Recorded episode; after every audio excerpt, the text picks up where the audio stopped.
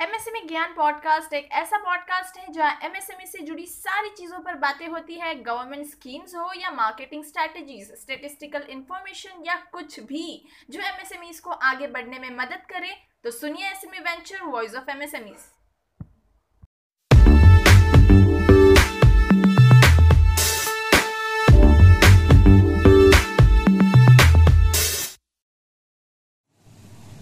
नमस्कार, मैं Yogesh Bhosle. Founder and CEO of S M venture dot com आपका हमारे यूट्यूब चैनल उद्योग शास्त्र में स्वागत करता हूँ। जैसे कि मैंने पिछले वीडियो में आपको बताया था कि आ, हम उद्यम रजिस्ट्रेशन कैसे करेंगे और उसकी क्या क्या बेनिफिट्स हैं। सो so, मैं आशा करता हूँ कि आपने हमारे वेबसाइट एस एम पर जाके उसका पूरा ब्यौरा आपने देख लिया होगा। तो मैंने कुछ बेनिफिट्स आपको बताए थे बट पूरे बेनिफिट्स आपको हमारे वेबसाइट पे अभी भी अवेलेबल है।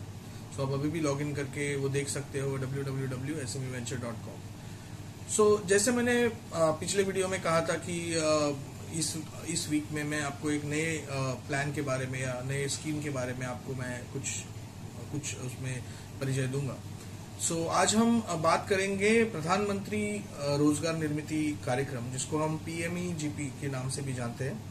सो हम इसमें देखेंगे कि इसमें सब्सिडी कैसे मिलती है इसमें अप्लाई कैसे करना है आपको कौन से कौन से बैंक से आपको ये करना है एजेंसीज कौन सी है इसमें और बैंक में और एजेंसीज के लिए कौन कौन से डॉक्यूमेंट्स आपको लगते हैं। सो so, इस पूरे वीडियो में आपको इस सब की इंफॉर्मेशन मिलेगी।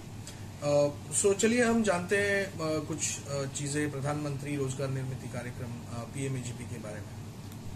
सो पीएमईजीपी में आप इंडिविजुअली अगर आप खुद का बिज़नेस चालू करना चाहते हो तो आप इंडिविजुअली या फिर आपका कोई बचत गट है तो उस बचत गट के थ्रू या कोऑपरेटिव बैंक अगर है cooperative society sorry cooperative society में अगर हो या फिर ट्रस्ट हो तो आप अप्लाई कर सकते हो इसमें। इसमें मिनिमम क्वालिफिकेशन आपको आठवीं पास है। आप, आपकी क्वालिफिकेशन आठवीं पास होनी ज़रूरी है।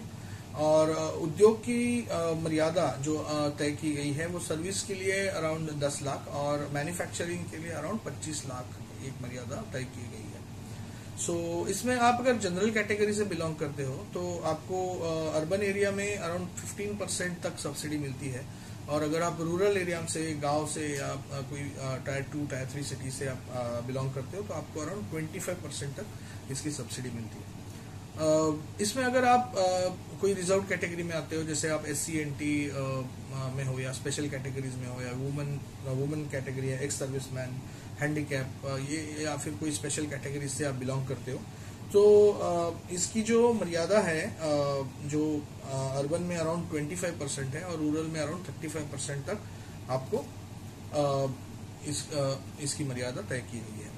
सो so, जिस बार हम किसी भी सरकारी योजना का लाभ उठाते हैं तो हम एक खुद की एक एक पूंजी हमें लगानी पड़ती है जिसे हम सेल्फ कंट्रीब्यूशन बोलते हैं।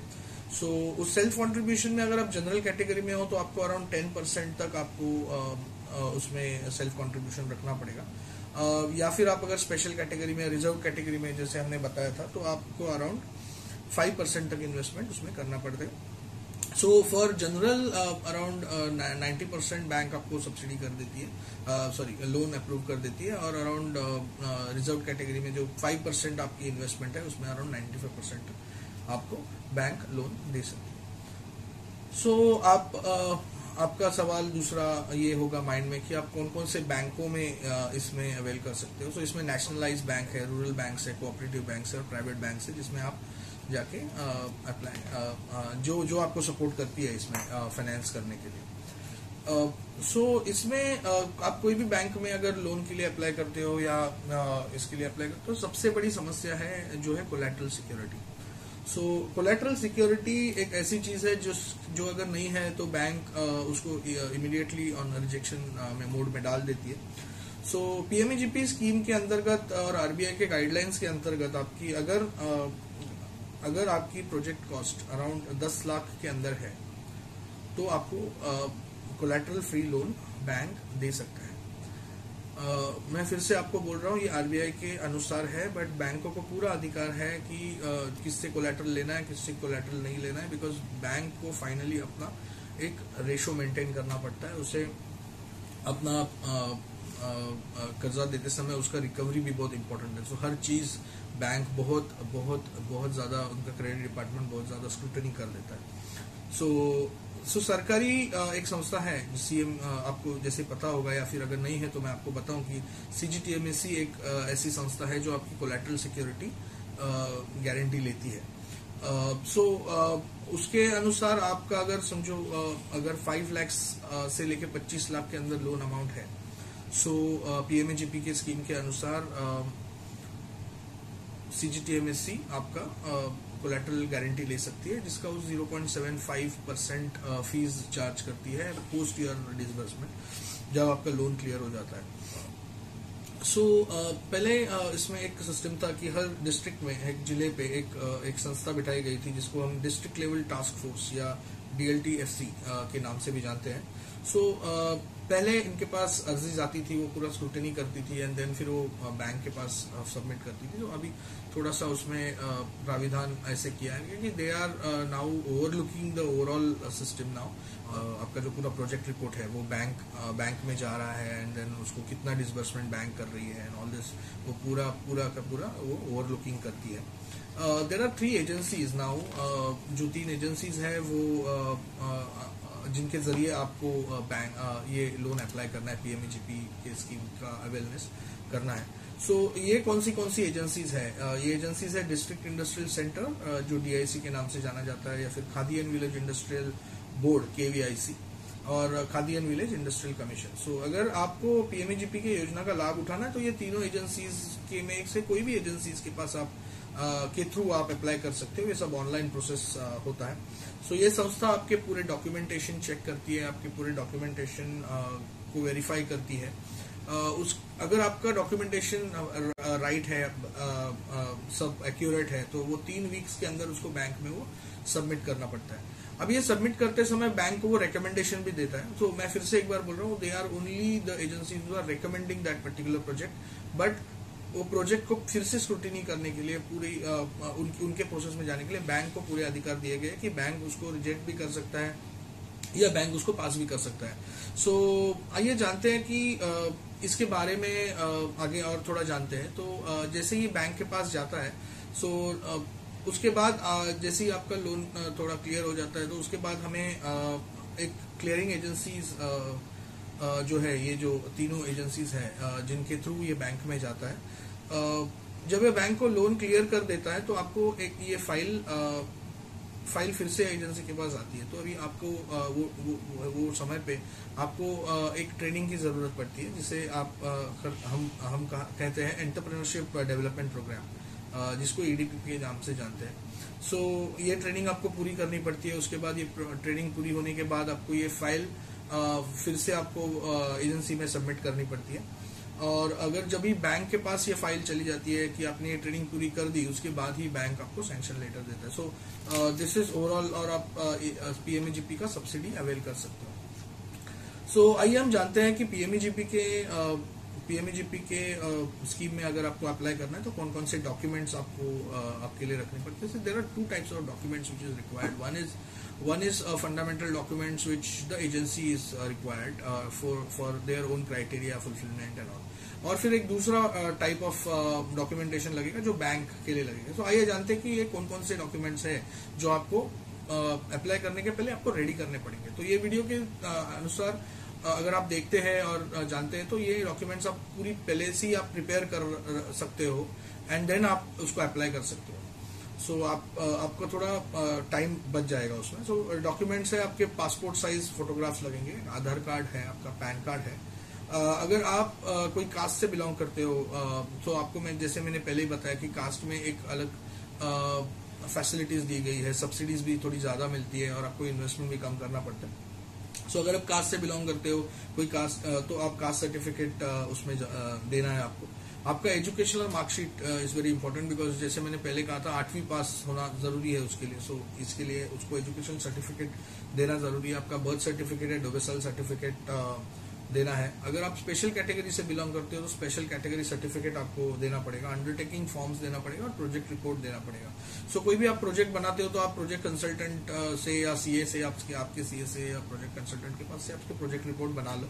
और ये पूरे डॉक्यूमेंट्स आपको रेडी करने के बाद आपको एजेंसी की कोई भी वेबसाइट पे जाके ये तीन जो एजेंसी मैंने आपको पहले बताया था उसमें जाके आपको ये डॉक्यूमेंट्स देनी पड़ती है। सो आइए जानते हैं कि बैंक्स के लिए आपकी कौन कौन सी डॉक्यूमेंट्स ज़रूरी है।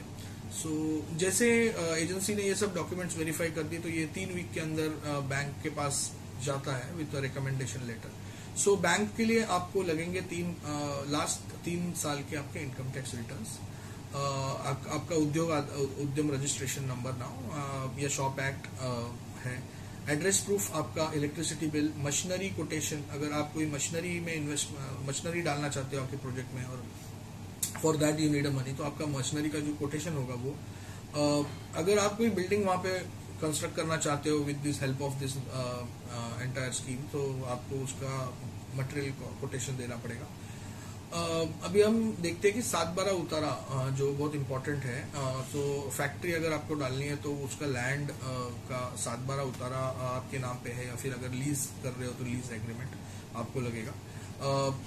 परचेस डीड ऑफ़ लैंड अगर आपने परचेस किया हुआ है तो उसका डीड आपको परचेस डीड ऑफ़ लैंड देना पड़ेगा। सो बैंक ये दो चीज़ क्यों मांग रही है? तो बेसिकली बैंक को इसमें कोलेट्रल दिख रहा है इसलिए वो कोलेट्रल सिक्योरिटी के लिए मांग लैंड वैल्यूएशन रिपोर्ट अगर है आपके पास अगर आप uh, बना सकते हो तो वो भी बहुत ज़रूरी है।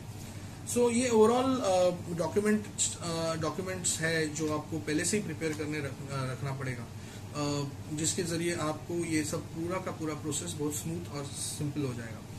सो so, जैसे मैंने आपको पहले भी बताया था कि ईडीपी ट्रेनिंग uh, करनी पड़ती है जैसी आपका एजेंसी से बैंक से आपका लोन ओके हो जाता है तो आपको एक ईडीपी ट्रेनिंग करनी पड़ती है। सो so, ये ईडीपी ट्रेनिंग आपको कितने दिन करनी है? तो अगर आपका प्रोजेक्ट कॉस्ट अराउंड दस लाख है तो आपको छह दिन और अगर दस लाख के ऊपर है तो आपको दस दिन तक ये ट्रेनिंग करनी पड़ती है। सो so, आपकी ये ट्रेनिंग होने के बाद आपको एक सर्टिफिकेट एक, सर्टिफिकेट मिलता है और वो सर्टिफिकेट आपको बैंक में दिखाना पड़ता है उसके बाद आपको आ, उसका सैंक्शन लेटर देते हैं। अगर आप ये सर्टिफिकेट नहीं दिखा पाते तो बैंक आपको डिसबर्समेंट नहीं करेगी that's the overall overall scenario of entire PMEGP project इसके ज़रिए और भी आपको जानना है तो uh, आप uh, uh, हमारे वेबसाइट पे जाके S M venture dot com पे जाके आप पीएमएजीपी के बारे में पूरी जानकारी ले सकते हो। Uh, मैं आपको एक लिंक बताऊँगा। वो लिंक पे जाने के uh, वो लिंक जो है वो आपको पूरी इन्फॉर्मेशन देगी आपकी ईडीपी ट्रेनिंग के बारे में। Uh, जो है W W W K Y K Y I C online dot com dot G O V dot in slash P M E G P portal slash E D P सो ये पूरा description box में आपको उसका link भी मिल जाएगा। सो so, आप उस पर जाके आपके ईडीपी ट्रेनिंग की पूरी पूरी इन्फॉर्मेशन ले सकते हो। सो so, अगर uh, ये पूरी पूरा ब्यौरा हमने पीएमएजीपी के लिए आपके लिए बनाया हुआ है। प्रधानमंत्री योजना है। सो so, इसके ज़रिए आप कोलेट्रल फ्री लोन भी अवेल कर सकते हो। कैसे करना है क्या करना है पूरे वीडियो में है। अगर आपको ये वीडियो पसंद आए तो please like comment and share this video. And uh, if you have not subscribed our uh, youtube channel uh, sme venture uh, please do that and uh, subscribe for more and more information about msmes and msme policies and their own uh, reports. Thank you. Thank you very much